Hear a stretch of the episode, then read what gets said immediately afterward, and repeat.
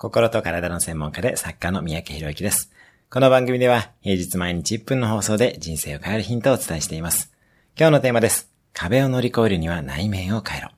あなたは人生において壁にぶつかった時にどのように対処するでしょうか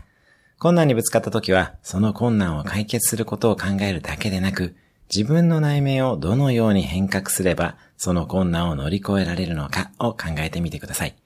自分の内面の変革がなければ、また同じような困難がやってきます。そうやって大いなる意志は、あなたが学びを得るまで何度もレッスンを与えることになります。